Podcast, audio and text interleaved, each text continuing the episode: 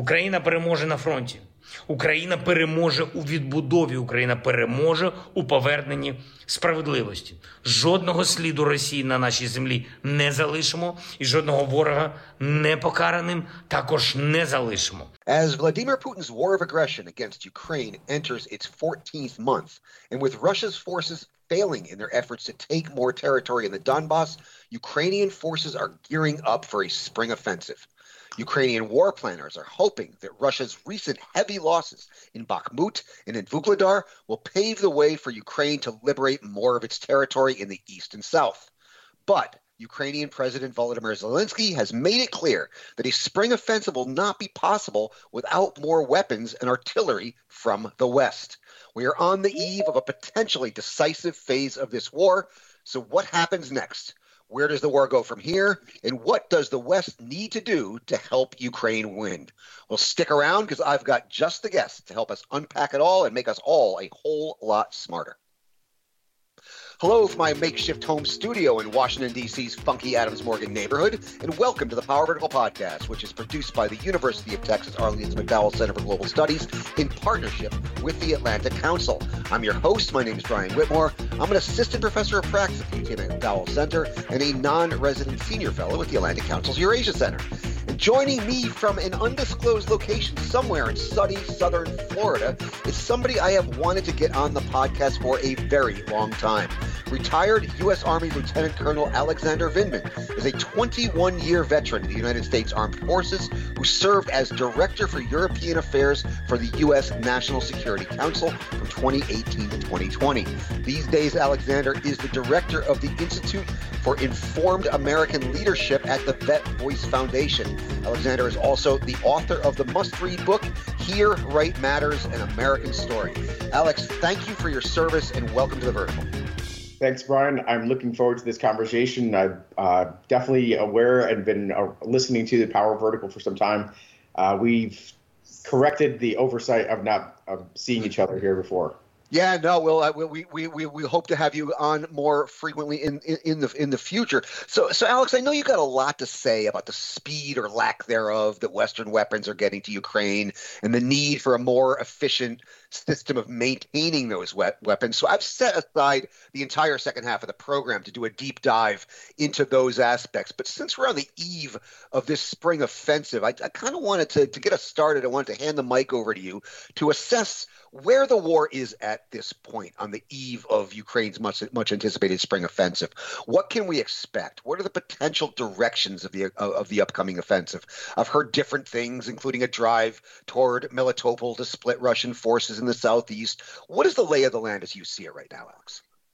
Sure. So uh, I think that we are seeing a Russian uh, winter offensive uh, peter out. Mm-hmm. I think the Russians still have some capability uh, analysts that kind of watch watch the the tactical situation more closely than I do assess they have some reserves, but frankly they don't have a huge amount of ca- combat capability uh, for offensive operations. Um, that that is dwindling. Uh, I think that the most analysts are now thinking that the Russians are weeks away from culminating, uh, or maybe even have culminated, which means that they'll switch to the defensive operations and uh, the Ukrainians will basically seize the initiative and be able to pick and choose where to conduct uh, um, their own counteroffensives. I think the most likely scenario, and uh, the Ukrainians may have some other ideas uh, based on th- their uh, their detailed analysis and um, combined planning with the U.S. forces, that there might be vulnerabilities to exploit in various other uh, in in various portions of the front line but the most strategically important, the most strategically important uh, component of the front line is really the southern access that's oriented on uh, Melitopol and Mariupol. Mm. Melitopol, primarily because it's a um, ground uh, transportation hub, so road and uh, rail networks, and uh, Mariupol because, frankly, if the Ukrainians are able to to get that far, uh, or Berdyansk for that matter, but more, more than likely Mar- Mariupol uh, they would then have bisected the Russians' um, land bridge from Russia proper to Crimea. And fundamentally, I think that would probably be a tipping point. The Russians would would the Ukrainians would have uh, achieved a strategic objective and maybe even broken the back of the uh, the Russian armed forces in Ukraine. Uh, we're seeing what looks like the outlines of a potential successful Ukrainian counteroffensive. Um, with success kind of balanced on a razor's edge.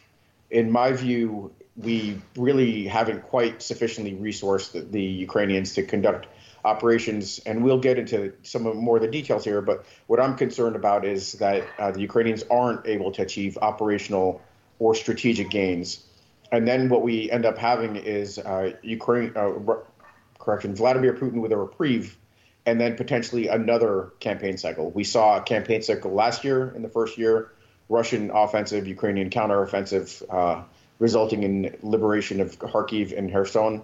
And then we're seeing another uh, campaign cycle play out with the, the Russians conducting a an offensive on the back of a um,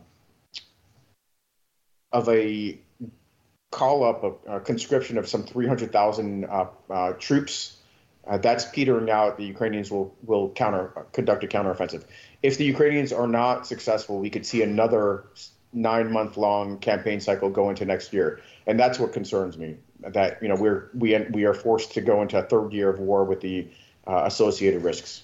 So, you, I mean, if, I, if I'm hearing you correct, correct, correctly, Alex, if you agree with the others I've been talking to that say the most likely trajectory is towards Melitopol, Mariupol to basically split the Russian forces in the south and cut off, bifurcate that land bridge.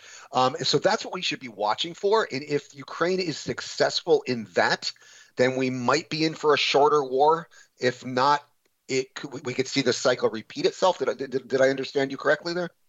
That's right. So I think uh, you know people, uh, analysts that look at the map kind of understand that there could be gains that the Ukrainians make in Luhansk, maybe even Donetsk. Uh, it's possible that the Ukrainians may choose to conduct uh, operations in that, in that direction if they assess that's where the greatest vulnerabilities are, and then use successes in the east to potentially exploit uh, vulnerabilities that emerge in the south, meaning that the Russians have to scramble, Russians have to conduct some sort of kind of um, movement of reserves, uh, have to reposition forces to um, to manage the Ukrainian counteroffensive. But that's not a strategic uh, objective. The strategic objective would be bisecting the land bridge, going to get into Melitopol and Mariupol. Those would be far more significant I think, in fact, if the Ukrainians were successful there, were able able to hold uh, the flanks on this particular thrust to the south, you could see what amounts to mop up operations in the rest of Kherson. So that'd be the southwest, and then you know the the Ukrainians would have a more, let's say, um, deliberate kind of long-term approach to liberate ter- territory occupied uh, since around 2014 in Luhansk and Donetsk. But the most important thing, again, is Melitopol and Mariupol.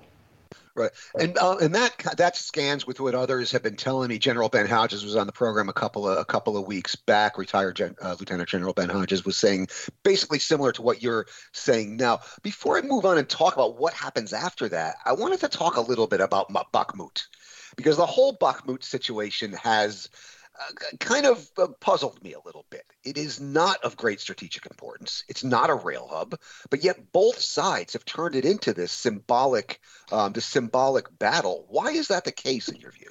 Yeah. So I think uh, we potentially see, you know, the first indications of a significant politicization of military operations uh, and uh, political uh, urgencies trumping kind of military. Um, decision making around the, the, this topic of Bakhmut. Uh, I think there's consensus again that Bakhmut isn't strategically important from a military standpoint, but it's become it's assumed a uh, strategic importance from a political standpoint. And frankly, you know, uh, according to Clausewitz, um, you know, basically, uh, it it's politics by other means, right? So right, I think the bottom line is that we're we're seeing seeing is um, Bakhmut taking outside uh, importance, mainly because the the credibility of uh, the Zelensky administration, to a certain extent, in the management of this war, is um, being put at stake to break the backs of the Russian armed forces there, drain Russian uh, combat power, force them to culminate sooner. my concern is is that um, not necessarily that the Ukrainians hold the city or that they inflict damage on the Ukraine on the Russian military. My concern is that they are sapping potentially their combat power, that they would mm-hmm. a far more uh, important counteroffensive. So even if the um, the statistics around uh, seven to one casualties inflicted on Russian forces by Ukrainian forces, or five to one, or I've heard convergence down to you know three and a half to four to one holds, that that is less important um, because that only kind of gets you based on the size of the, the Russian Federation, based on the, on the size of the Russian military. You know that that's they need to inflict several times more than that in order to really kind of attrit the Russian forces in a significant way. In the meantime, they're losing um, important combat power that they would need to conduct these offensives, counteroffensives that we've been discussing towards um, Melitopol and Mariupol. That's really the significance. So it, we will see probably in the coming you know three four months whether this decision to fight for Bakhmut holds. In part, uh, there could be a huge amount of criticism on uh, this Bakhmut operation and putting so much uh, force into holding Bakhmut. Uh, if the Ukrainian counteroffensive peters out, if they're successful, then of course it will validate the the right. decision by Zelensky to hold on to that city and um, you know drain the Russians of, of strength. So it's it's it's really impossible to say at this point whether Zelensky's strategy of turning Bakhmut into this symbolic stand was and then to, to, to drain Russian to uh, to drain Russian forces there it, whether or not that was a mistake we just don't know yet because we have to see how the how the spring offensive plays out. I, I think that's generally right. Uh, I could tell you that um, it seems to me that the the tactic that was very successful for the Ukrainians uh, was to trade space for time um, you know, forced the Russians to attack very fortified positions. They did that. They fought hard for Lysychansk uh, uh, and Severodonetsk, withdrew. The Russians quickly thereafter culminated. They didn't have to make a fight out of Bakhmut. They didn't have to take that kind of uh, casualties. So, from a purely kind of human toll perspective, from the perspective of uh, you know the amount of casualties the Ukrainians are taking, it's it's ill-conceived. But the decision could still be validated by a successful counteroffensive, or it could turn out to be a pretty pretty significant disaster uh, that um, the Ukrainians chose to fight over this ground that in a lot of ways was meaningless. So I think it's not a good call. It actually seems to to fall back into a historical kind of almost Soviet type mindset of um, you know just duking it out with your, your with your enemy and um, that's that's kind of disturbing to me. Hearing that in the background. That that's that's okay. We we allow dogs on the Power Vertical podcast. In fact, we welcome them. the other two could join in here in a second. Uh, looking looking forward now, and let's assume this spring offensive meets with some success. Um, let's assume the drive to- towards Melitopol and, and, Mariupol is successful. Let's assume Ukraine is able to bifurcate Russia's forces to, to, to, to, to divide up that land bridge to Crimea. What happens next? Because I had, I, again, I had General Ben Hodges on the podcast a couple of weeks ago arguing that the next move should be toward Crimea. Um, in General Hodges' view, how do you, where, where does this go next if Ukraine is successful in this spring offensive? Sure. So I wrote an article about this uh, back in, I think, January or, or February uh, about the potential for a Crimea offensive. I, I, think it's probably the last thing they do. Uh-huh. They p- potentially apply fires, definitely destroy the Kerch Bridge, make life miserable, uh, go after you know strategic targets like uh, airfields, uh, concentration of logistics and things of that nature, and just kind of pound away at Crimea for for weeks, for months, uh, making it kind of un- un- untenable. A Black Sea Fleet punish the Black Sea Fleet, make it very, very difficult for the the um, Russians to kind of be able to sustain operations in much the same way that they did with regards to Kherson. Uh, the you know the Russians weren't kind of forced out; they were forced to withdraw out based on how difficult it was to try to uh, um, operate from the north side of the Dnieper River. I think uh, you'd probably want to uh, withhold um, conducting a major offensive on Crimea and instead focus on liberating your territory, the rest of Kherson, uh, potentially uh, Lugansk and Donetsk, uh, and accumulate things that are very, very kind of challenging for and low density in the uh, Ukrainian armed forces. They do not have a any amphibious capability to speak of. There are really only two kind of land uh, uh, corridors. One of them is a bridge. Another one is actually a land corridor for the the, the uh, Ukrainians to operate from. The Russians know exactly where they're coming from. Um, you know, it's it's a very very difficult operation. Uh, there's a potential for like deep in the summer that uh, some of the marshes dry out. The Ukrainians might have a larger kind of land corridor to operate from, so that that could timing might work out. Uh, mm. I I I would say that uh, it has to be a very very careful uh, terrain analysis. What happens if it's a particularly wet season and uh, they don't have those those right. um, dry out? So that kind of ends the possibility of doing a, a offensive and I think it's dangerous because uh, that's probably the one place where uh, Putin is particularly sensitive about being able to hang on to Crimea, uh, claim the fact that he kind of brought Crimea back in, into the into the Russian fold uh, to next territory since 2014. And that's probably the one point where you know the saber rattling around nuclear employment becomes significant. Uh, mm-hmm. even though I'm very confident that he wouldn't go in that direction, he, would be materializing a uh, regime ending crisis by mm-hmm. escalating to nuclear, uh, which for him, the whole purpose of a lot of these enterprises is to uh, preserve, enhance the, the regime. Uh, so he wouldn't he wouldn't necessarily go down that route. But that's probably the one area where it also makes military sense. The concentration of military forces on the north side or on bridgeheads on the south side potentially makes a particularly uh, uh, ripe target for kind of very powerful weapons if, if you could deliver them um, Again, no guarantees. Right. There's that. That is a, a topic that people don't really uh, think about. You know, delivering a nuclear payload to to uh, anywhere in Ukraine is not an easy task. Uh, just ask the, the folks that fire drones and cruise missiles how successful they are. You know, uh, thirty percent of the time uh, they might get through the targets.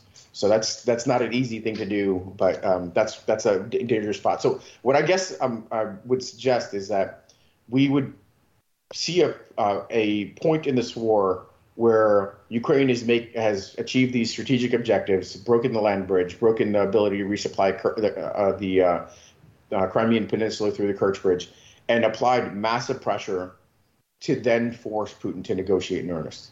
And that doesn't mean the end of the war, but potentially by the end of the year, we could be in a situation where Putin needs to hang on to what he has, potentially uh, Lugansk and Donetsk in 2014, um, certainly Crimea, and that's when he starts to, you know, both do some severe saber rattling and really negotiate in earnest um, that's that's a, a, legitimate scenario, I think. Uh, that, do, do, you see that happening? I mean, given the rhetoric coming out of Zelensky that Ukraine will not negotiate until all Russian troops are out of uh, you know, out of Ukrainian territory, including Crimea, is that just rhetoric, or or how do how do you see that? It, I'd say that there there it's more rhetoric. That, it was more rhetoric than not. Um, you know, if you asked me four or five months ago, it was definitely more rhetoric than not. But as the Ukrainians achieve success, it could become less rhetoric and more fact. So early in the in earlier in the war, there were definitely uh, pronouncements from Zelensky and, and Kuleba, the Minister of Foreign Affairs, that suggested that the final status of Crimea did not have to be settled immediately in the context of uh, combat operations. There was a you know kind of there was a, an opportunity to delink Crimea, let that play out in uh, you know a political dynamic kind of the uh, uh, a Minsk three, except right. favor of Russia. Since um, the other two were so successful. Yeah, but uh, a Minsk three that you know imagine conceive of it as something that really seeks to uh, significantly uh, constrain Russia's abilities in the south, at least temporarily um, demilitarize or reduce force structure in Crimea, and uh, that also Russia is compelled to conduct a kind of a referendum sorts that that would have been uh, you know a viable probably solution or acceptable solution for the Ukrainians. I think if we have a particularly successful campaign cycle, a counter successful counteroffensive, we would pretend, we would see something different. We would probably see a hardening of the rhetoric, less openness, less kind of uh, uh, thought given to negotiating and le- allowing Russia to preserve control of over Crimea because Crimea is you know is a thorn in in uh, Ukraine's vulnerable underbelly. Uh, so I think that the longer this war goes, the more calcified the positions are, and potentially the more dangerous because uh, you know uh, I'm probably I've I've been pretty good about predicting outcomes uh, in this war and, and Russian actions, but you know we don't need to risk the the the uh, breaking of the nuclear taboo, and if we could avoid that by um, allowing the, the Ukrainians to be open-minded about this, the status of Crimea, I think that's not a bad thing for us, the U.S. or them.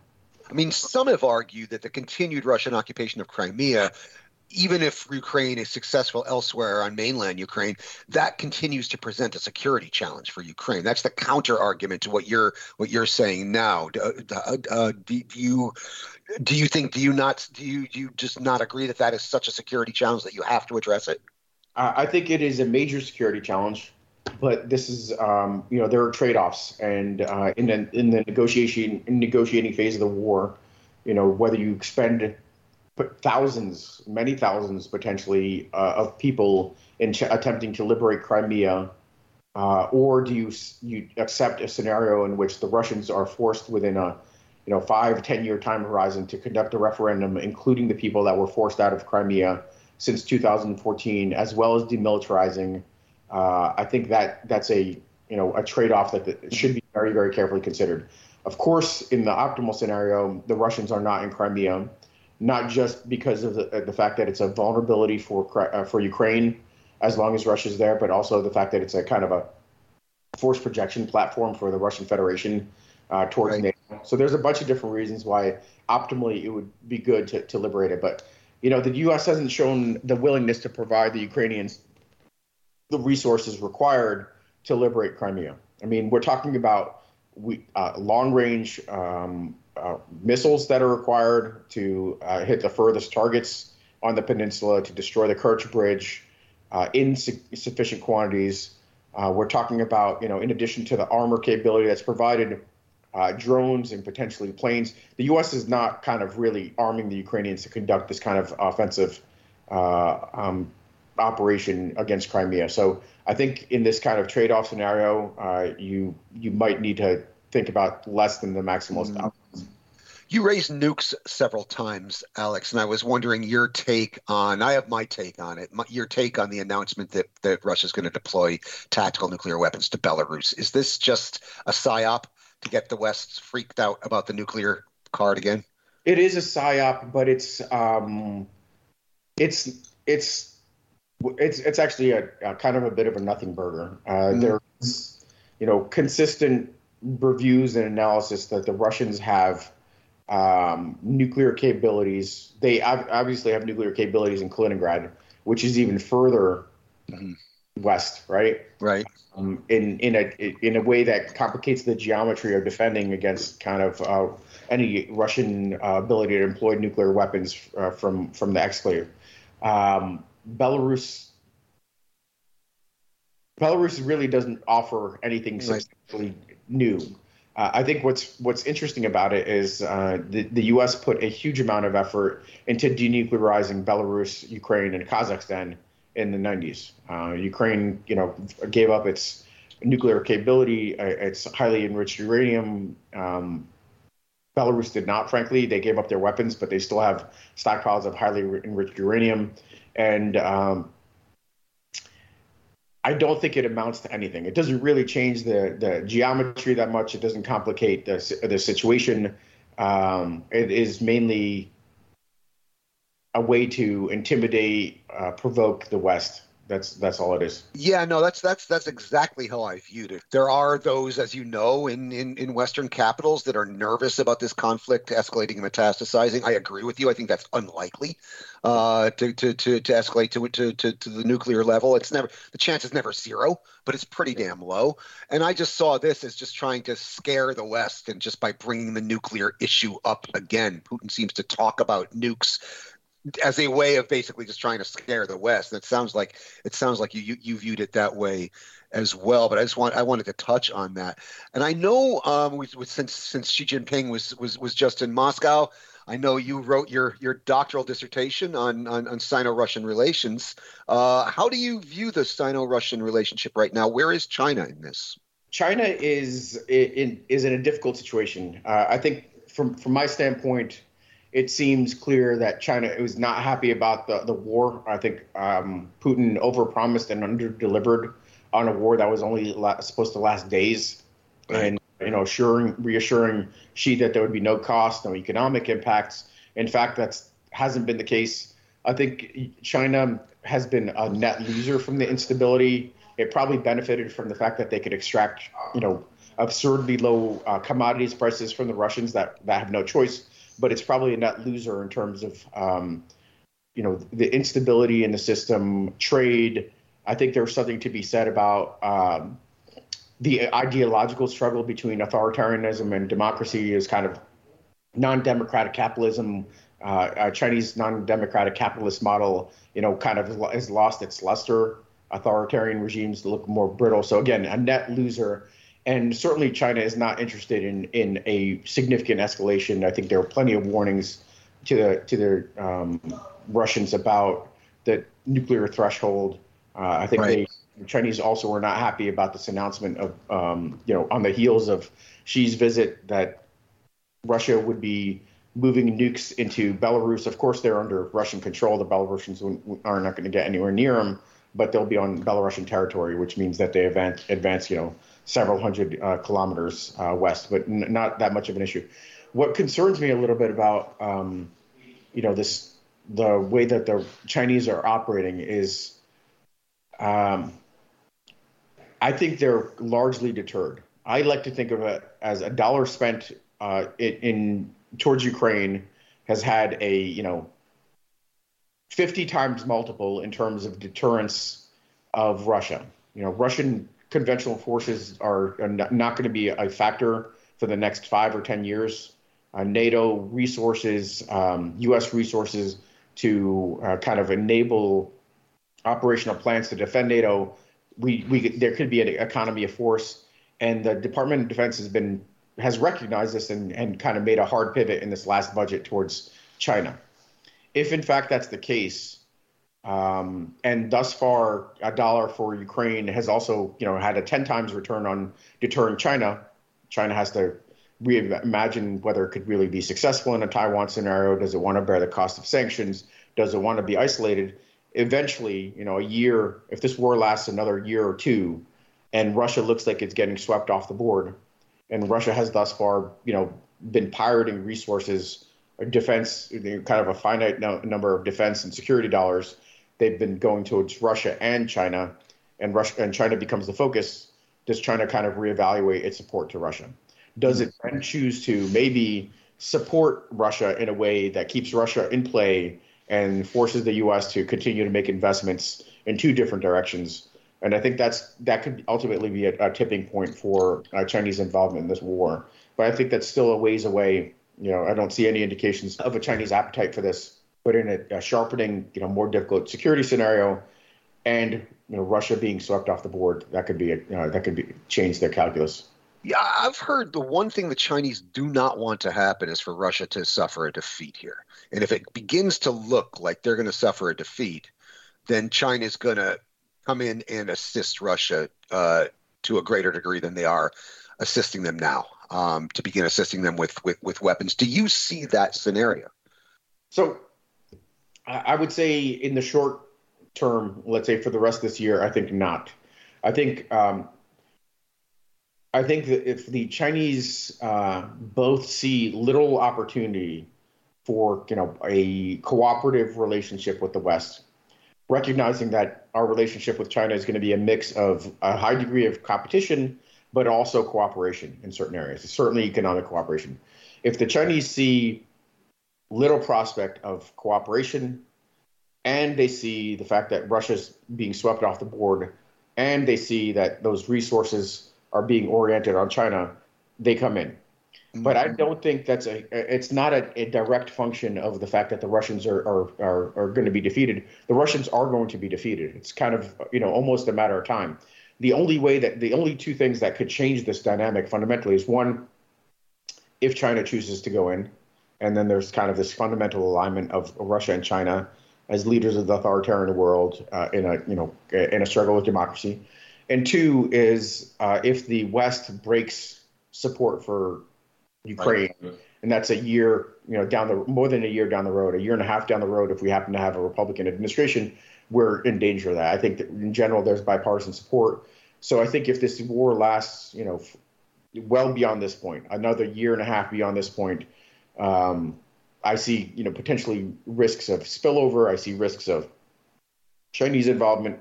I see risks of um, a tipping point, some point uh, uh, be where the Russians mobilize more forces. We're talking about another campaign cycle, a third campaign cycle, or a right. fourth campaign cycle.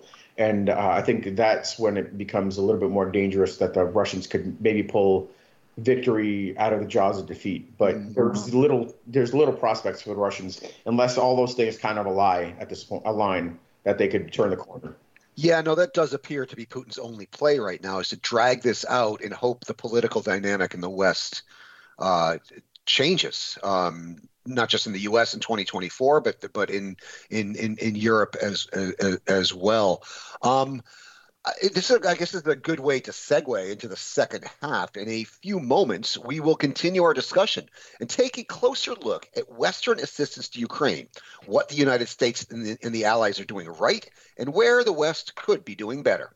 I'd like to remind you you are listening to the Power Vertical podcast, which is produced by the University of Texas Arlington McDowell Center for Global Studies in partnership with the Atlantic Council. I'm your host. My name is Brian Whitmore. I'm an assistant professor of practice at the UT McDowell Center and a non resident senior fellow at the Atlantic Council's Eurasia Center. And joining me from an undisclosed location somewhere in southern, sunny southern Florida is retired U.S. Army Lieutenant Colonel Alexander Vindman. He's a 21 year veteran of the United States Armed Forces who has served as Director for European Affairs for the U.S. National Security Council from 2018 to 2020. These days, Alexander is the Director of the Institute for Informed American Leadership at the Vet Voice Foundation. Alexander is also the author of the must read book, Here Right Matters An American Story. I'd also like to remind you you can subscribe to Power Vertical podcast on Apple Podcasts, Google Podcasts, Stitcher, Spotify, SoundCloud, and TuneIn. If you do, please leave us a big fat five star rating and review, as that helps our visibility. You can also access the podcast, read the Power Vertical blog, and access all Power Vertical products at powervertical.org. You can follow us on the Twitter at Power Vertical.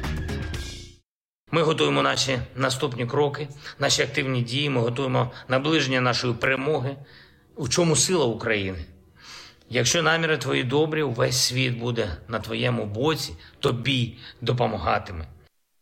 So, in remarks last week after a meeting of the multinational Ukraine Defense Contact Group, U.S. Defense Secretary Lloyd Austin stressed the urgency of getting defense assistance to Ukraine in a faster and more efficient manner, saying, quote, Ukraine doesn't have time to waste. We have to deliver swiftly and fully on our promised commitments. That includes delivering our, armor, our armored capabilities to the battlefield and ensuring that Ukrainian soldiers get the training, spare parts, and maintenance support that they need to use these weapons as soon as possible. In a recent interview with Japanese media, Ukrainian President Volodymyr Zelensky projected similar urgency, saying Ukraine's spring offensive could not start without additional armaments, adding, quote, we are waiting for ammunition to arrive from our partners. And when asked about what the expected counter uh, uh, about the expect uh, the expected counteroffensive, Zelensky said, "We can't start yet. We can't send our brave soldiers to the front line without tanks, artillery, and long-range rockets. If you have the political will, you can find a way to help us. We are at war and can't wait." Um, and I read those out all in kind of detail, Alex, because the thing about these statements from the U.S. the Secretary of Defense Lloyd Austin, the Ukrainian President Volodymyr Zelensky, is they pretty much reflect things you have been saying for months now. Um, for, for, for months now. In a recent interview with Politico, you argued, among other things, that the United States should facilitate the sending of U.S. defense contractors into Ukraine to improve the system of the maintenance of Western arms. Could you expand on that for our listeners? And I wanted to kind of get into a discussion of what other issues you see in the Western defense assistance to Ukraine and how we can do better. Yeah. So I think first, from a top line, um, it should be clear that the rhetoric uh, communicates urgency, but the actions do not. Uh, the actions are uh, actions that still are, draw artificial red lines along systems that can be provided. Um, you know, planes are off the menu, atta- advanced drones are off the menu, long-range missiles are off the menu. Uh, that's that's a pretty absurd premise. I think you know you'll get the straw man argument that we need these capabilities in our own arsenal. They're kind of limited. Uh, we need those to conduct kind of contingency plans. You know, if we have a third world war, we need those in our arsenal. But they fail to recognize that one of our biggest adversaries, our biggest challengers, Russia, is being swept off the map. So if we need, you know, 100 widgets to fight them, 100 kind of, you know, uh, uh, long range rockets or long range missiles, they're not there. We don't need those 100 rockets or 100 uh, missiles. We could use them. We could use a, we could uh, afford to take a little bit of risk. So that, that argument doesn't carry a lot of weight with me. But that's one of the reasons why you know you'll hear we we can't provide these low density systems. In some cases, they're actually not that low density. The other thing is uh, there is still, even though there's a high degree of comfort with the Ukrainians or with the Russians no longer kind of with this notion that uh, any new system that we provide will some, somehow be the tipping point for a conflict with NATO, they'll still use that as an excuse to a certain extent. They'll be like, okay, uh, we're, we're providing more tanks because tanks are not going to be the trigger for World War III, but we can't do that with airplanes for some reason. You know, it just it doesn't. There's right. a pretty significant logic gap uh, in the in the way these arguments are framed. And then I think um, I think fundamentally this goes back to some of my doctoral work uh, about why the U.S. tends to be risk averse. They're frankly concerned about uh, Ukraine winning too much and Russia losing too badly, and the kind of brittleness that would uh, um, in the Russian system that could cause Russia to, to fracture. It's a um, misconception that Russia is that that much on the brink of uh, of collapse uh, but it's the same kind of thinking that drove, um, you know, previous administrations like George H.W. Bush uh, around the collapse of the Soviet Union and the kinds of emphasis the U.S. put behind preserving the center, preserving Kremlin, preserving the kind of our, you know, uh, our principal interlocutors. These are the, the the reasons that we don't we we haven't been fulsome in our support, our rhetoric not matching our actions in terms of the systems that are required, um, you know, fundamentally, we are we're getting closer to the the um, the capabilities, but not anywhere near the density that's required. Um, 30 tanks, 31 uh, M1 tanks, you know, six, uh, eight to 10 months from now is not going to cut it for this this offensive um, counteroffensive cycle. Um, not enough Bradleys, Strykers, ammunition uh, in, in, insufficient quantities, and then the th- things I've been repeating, you know, kind of over and over um, to the White House from almost from the days before this war started, uh, uh, all the way through. That you need to be thoughtful about the systems that you provide them.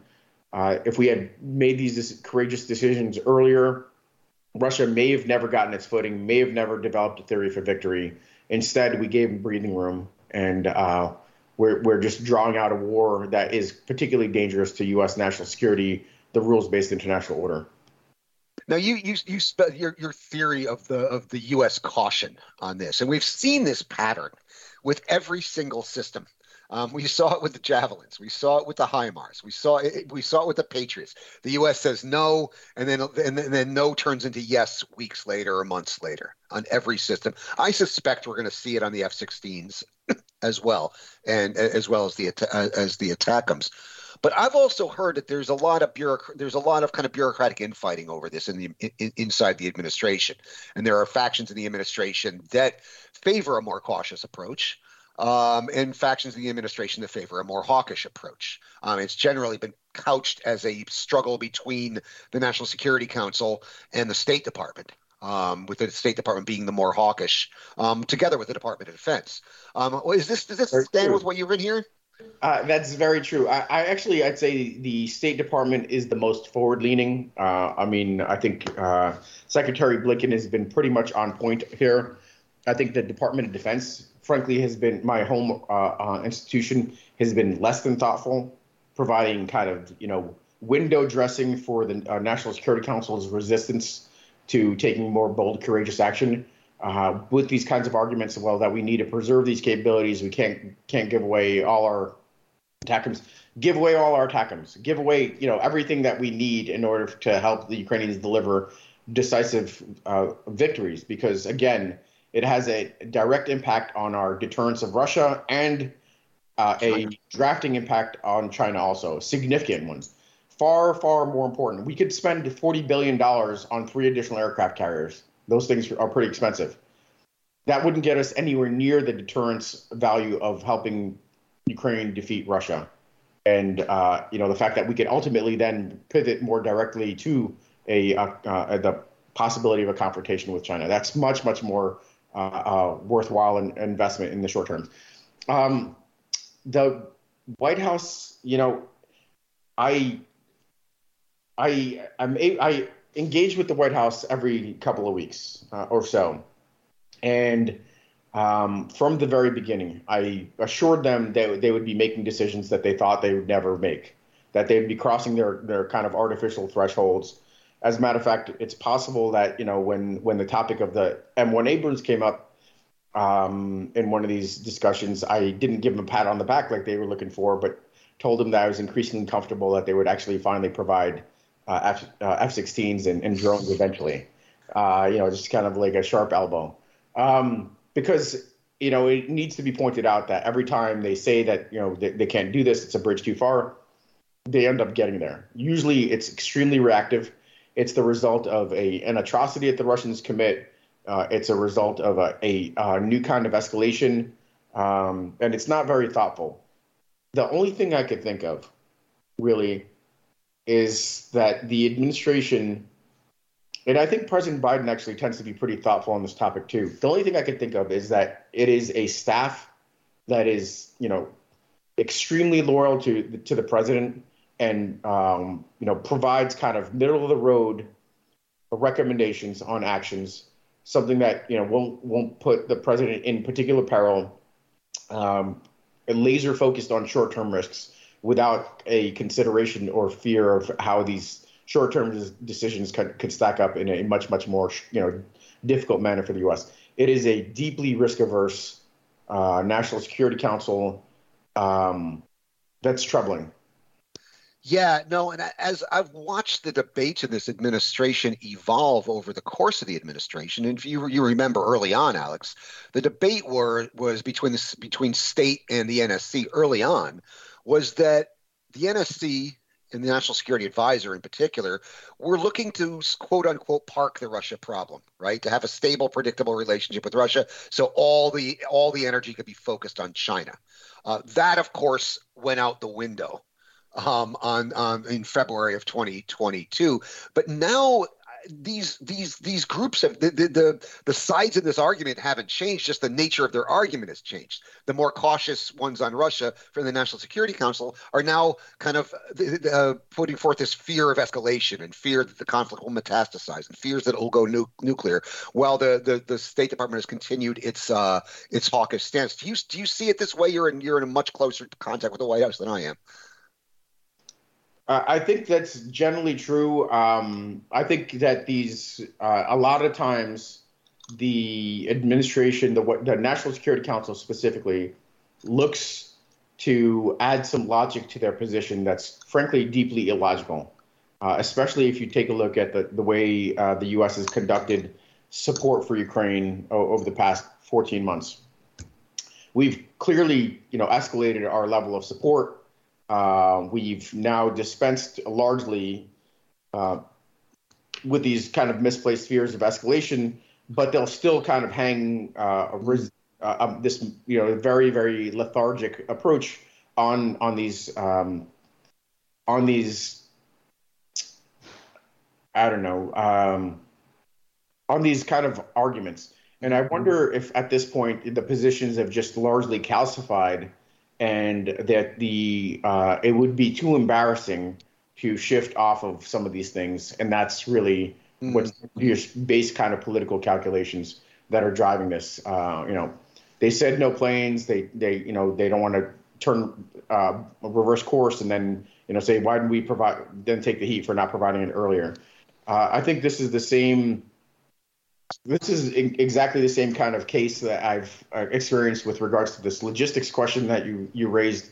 Uh, that the administration refuses to provide a logistical footprint inside Ukraine and instead choosing to um, build a new platform in Poland to support mm. a front line that's 800 or 1,000 kilometers away, um, saying that it's sufficient to to support from way back there instead of allowing, like we have done in other conflicts, uh, a relatively modest because of Ukraine's industrial base um, footprint to exist in, in Ukraine and and keep this enormous amount of Western donated equipment in in good working order, um, just from normal kind of uh, fail rates from usage or battle damage.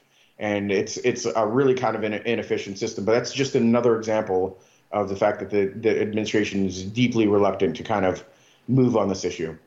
Yeah, I wanted to dig uh, to kind of dive into that a bit, Alex. And what you are proposing here is to actually have U.S. defense contractors on the ground in closer to the front lines in Ukraine in order to more if, if I understood you correctly to more efficiently and rapidly maintain and repair uh, the the the armaments that we've been we've been giving to Ukraine. Is that is that is that what you was is that a fair That's assessment right. of what you're proposing? It is, but um, we have to remember that Ukraine is the largest country in Europe. It's um, it's about a thousand kilometers from the furthest point to to uh, the Polish border to to our logistics bases there, and it makes zero sense to um, backhaul kind of the fairly significantly damaged amount of gear back to Poland, have all the supply parts located in Poland, push them push a limited amount of supply parts forward. My concept is to um, in this vast country position logistics about 12, uh, 12 hours away from the front lines, you know, still hundreds of kilometers away, but in, a, in um, industrial footprints that could manage a large number of supply parts, have them on hand as things break down, have the technicians in, in the dozens, not in the thousands like we had in Iraq and Afghanistan, but really in the dozens, in the scores, uh, available to fix things and train the Ukrainians to maintain them uh, train the operators to to optimize the employment of capabilities seems like a really kind of modest uh, uh, uh, investment, especially when you recognize that we've provided hundreds and hundreds of pieces of equipment. Hundreds of pieces of equipment are not working in working order, and it's far more efficient use of capital to repair things that are broken than just to keep buying new things and replace them. And have you guys have you gotten a receptive audience on this? How how how is this received when you when you kind of propose this to policymakers? Um, because it sounds it makes sense to me. I mean, I, I could see the the the uh, the nervousness about putting American boots on the ground, even though they would be civilian boots um, and they wouldn't be active duty military boots. But what, what what kind of reception do you get on this? So so it could be American or it could be third country nationals. There's I mean, there there this is NATO equipment, so it could be other countries that have shown a willingness and an appetite uh, you know, including like let's say, for instance, the, the Turks have been uh, leaning forward in supporting Ukraine. Uh, the the there's a recognition that the, there's an urgency to supply logistics and support to Ukraine, uh, but they the the administration will argue that they're doing fine with regards to what what they call telemaintenance. You know, basically, you call somebody up, you show them what you're working on, and they talk you through a repair. Uh-huh.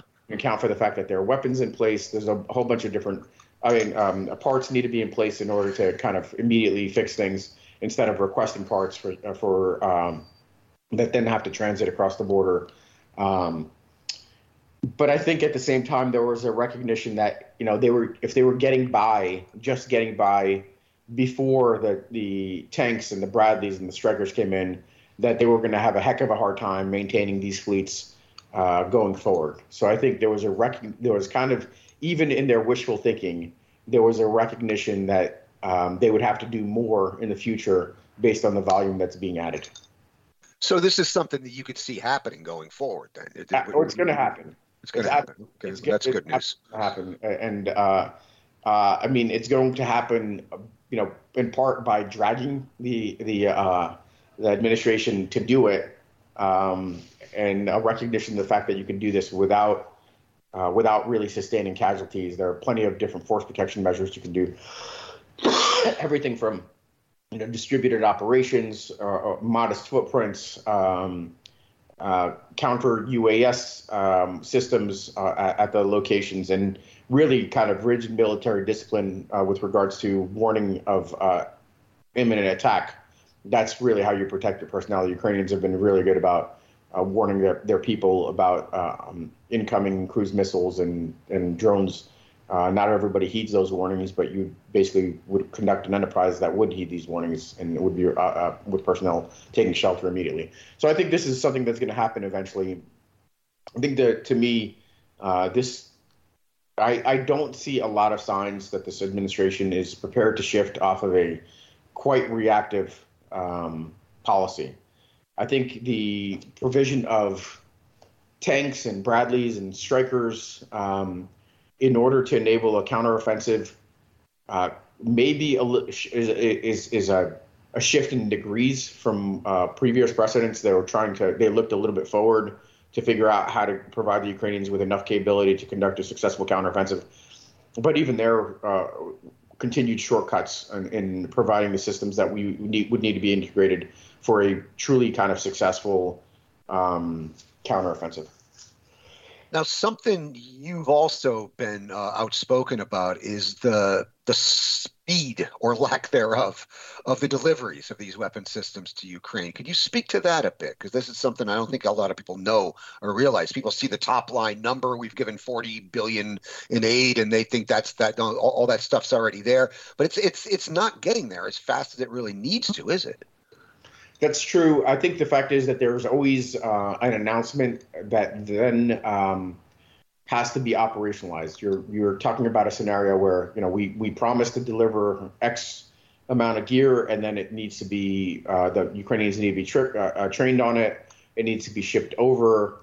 Um, you know, it might come with some logistics package, usually not, uh, and that that takes a long period of time the worst one of the worst examples is are these uh, M1 Abrams. Instead of taking something out of like inventory uh, that doesn't have any of the you know particularly classified um, armor system, um, you know, plate armor that we're trying to protect, and giving it to the Ukrainians, we're basically we initially promised something off the production line that was going to be you know 18 months to deliver ultimately they the, the administration rethought that terrible terrible idea and switched to something that was in the inventory but they're still talking about eight to ten months to get uh, to get something delivered. I think that's um, particularly egregious example. And uh, we i think a good example of how we we should be thinking or what should train us retrain us to think a little bit more critically about these timelines is patriots. We thought that the Ukrainians were, were going to be slow learners on Patriots. Instead, indicates that the, the, Ukrainians have been superb in, in kind of mastering uh, the capabilities. Uh, I think the, the, the pivot that we're looking for here, a lot of you know ex policymakers, folks that understand the pro- this the challenges, understand this war, are thinking is that the the U.S. should pivot to uh, a policy of enabling lend lease uh, and enabling this mindset that if the Ukrainians ask for something, we say yes and then figure out how to get get it there expeditiously instead of saying no or we need to take a look at that or we, we need to figure out how to train it. I was having uh, this conversation um, with some other kind of policymakers and I looked at the lend lease numbers. We provided 16,000 planes to the Soviet Union and 6,000 tanks and tank destroyers um, it seems like you know the argue, the counter argument was well this was a different time, much more simple piece of equipment, but we were providing them to a Soviet military that was basically you know peasant farmers fundamentally. Right. Uh, for them, these were like miracle machines or something like that. Uh, you know, pretty pretty advanced technology. The Ukrainians are pretty darn advanced, and then they have to master an advanced piece of equipment, but it's still so quite analogous. We should just be giving the Ukrainians uh, what they need the legislation is in place for lend lease. So the, I mean, in, in my, my understanding is that the president doesn't even need to get any congressional approval. He pretty much has the the, the unilateral right now to basically quote unquote lend Ukraine whatever he wants in terms of military hardware. Is that correct? That's that's right. He had with that legislation was passed back in um, about this time last year, actually, in, yep. in uh, spring of last year, and I was I was um, you know put I was a, a, strong supporter of that legislation moving forward, but it just really hasn't been operationalized. It was kind of again, uh, it answered the, the the calls from critics, but didn't get didn't materialize. I did I have been you know fairly critical, I guess, of this administration not doing enough. But there are areas where the administration deserves a huge amount of credit. First of all, there's no comparison to you know the other side of the political spectrum, which was instead of um, you know supporting a democracy, cheerleading an authoritarian authoritarian regime, and in fact probably offering you know kind of um, what amounts to a path to victory to Putin uh, in the belief that th- this would be a low cost war, not just low cost with regards to the battlefield, but low cost with regards to blowback from the democratic world. That's what the, the Republican, the far right Republicans were pr- pretty much offering. Uh, and it, this administration, especially folks like Tony Blinken, put an enormous amount of effort into uniting and consolidating the, the democratic world in opposition to, to uh, Russian uh, aggression the kinds of things that need to happen now are this fundamental shift that Russia is now no longer you know it's it's not it's decided itself to exclude itself from the rules-based international system designed at the end of World War II. You know the UN uh, was established to avoid prevent uh, large states from using military means to attack small states. That was the kind of the bargain that was struck even with the Soviet Union. Uh, I think we need to start thinking a lot more creatively uh, there are interesting analyses being provided about the fact that the Russian Federation is not an inheritor state to the Soviet Union, shouldn't be a member of the Security Council. Uh, that you know, on a much more kind of tactical level, Russia shouldn't be seated as the president of the Security Council. Um, that would be the exact wrong message. I think the administration is thinking about the fact that, well, do we want to set the precedent where a uh, permanent member of, of the council could veto uh, another permanent member's, um, you know, uh, assuming the presidency? that's less important than the fact that you're seating, frankly, uh, a, a, criminal regime, a war criminal. Um, I think that's a much, much more kind of disastrous turn for uh, a rules-based international world. And we just need to be a lot more kind of thoughtful that we, have a, a year into this war, we're in a much, much more difficult place, and this should be a permanent pivot, uh, recognizing that until Russia fundamentally changes, it's it's outside the system and needs to be uh, treated as such. No, I would agree with that. And I've been reading a lot lately about the, how the, the argument that Russia doesn't have the right to the Soviet seat on, on, on the Security Council. Alex, we're bumping up against the end. I'm very mindful of the time. Is there anything else you would like to add before we wrap it up for this week? Just a couple couple thoughts.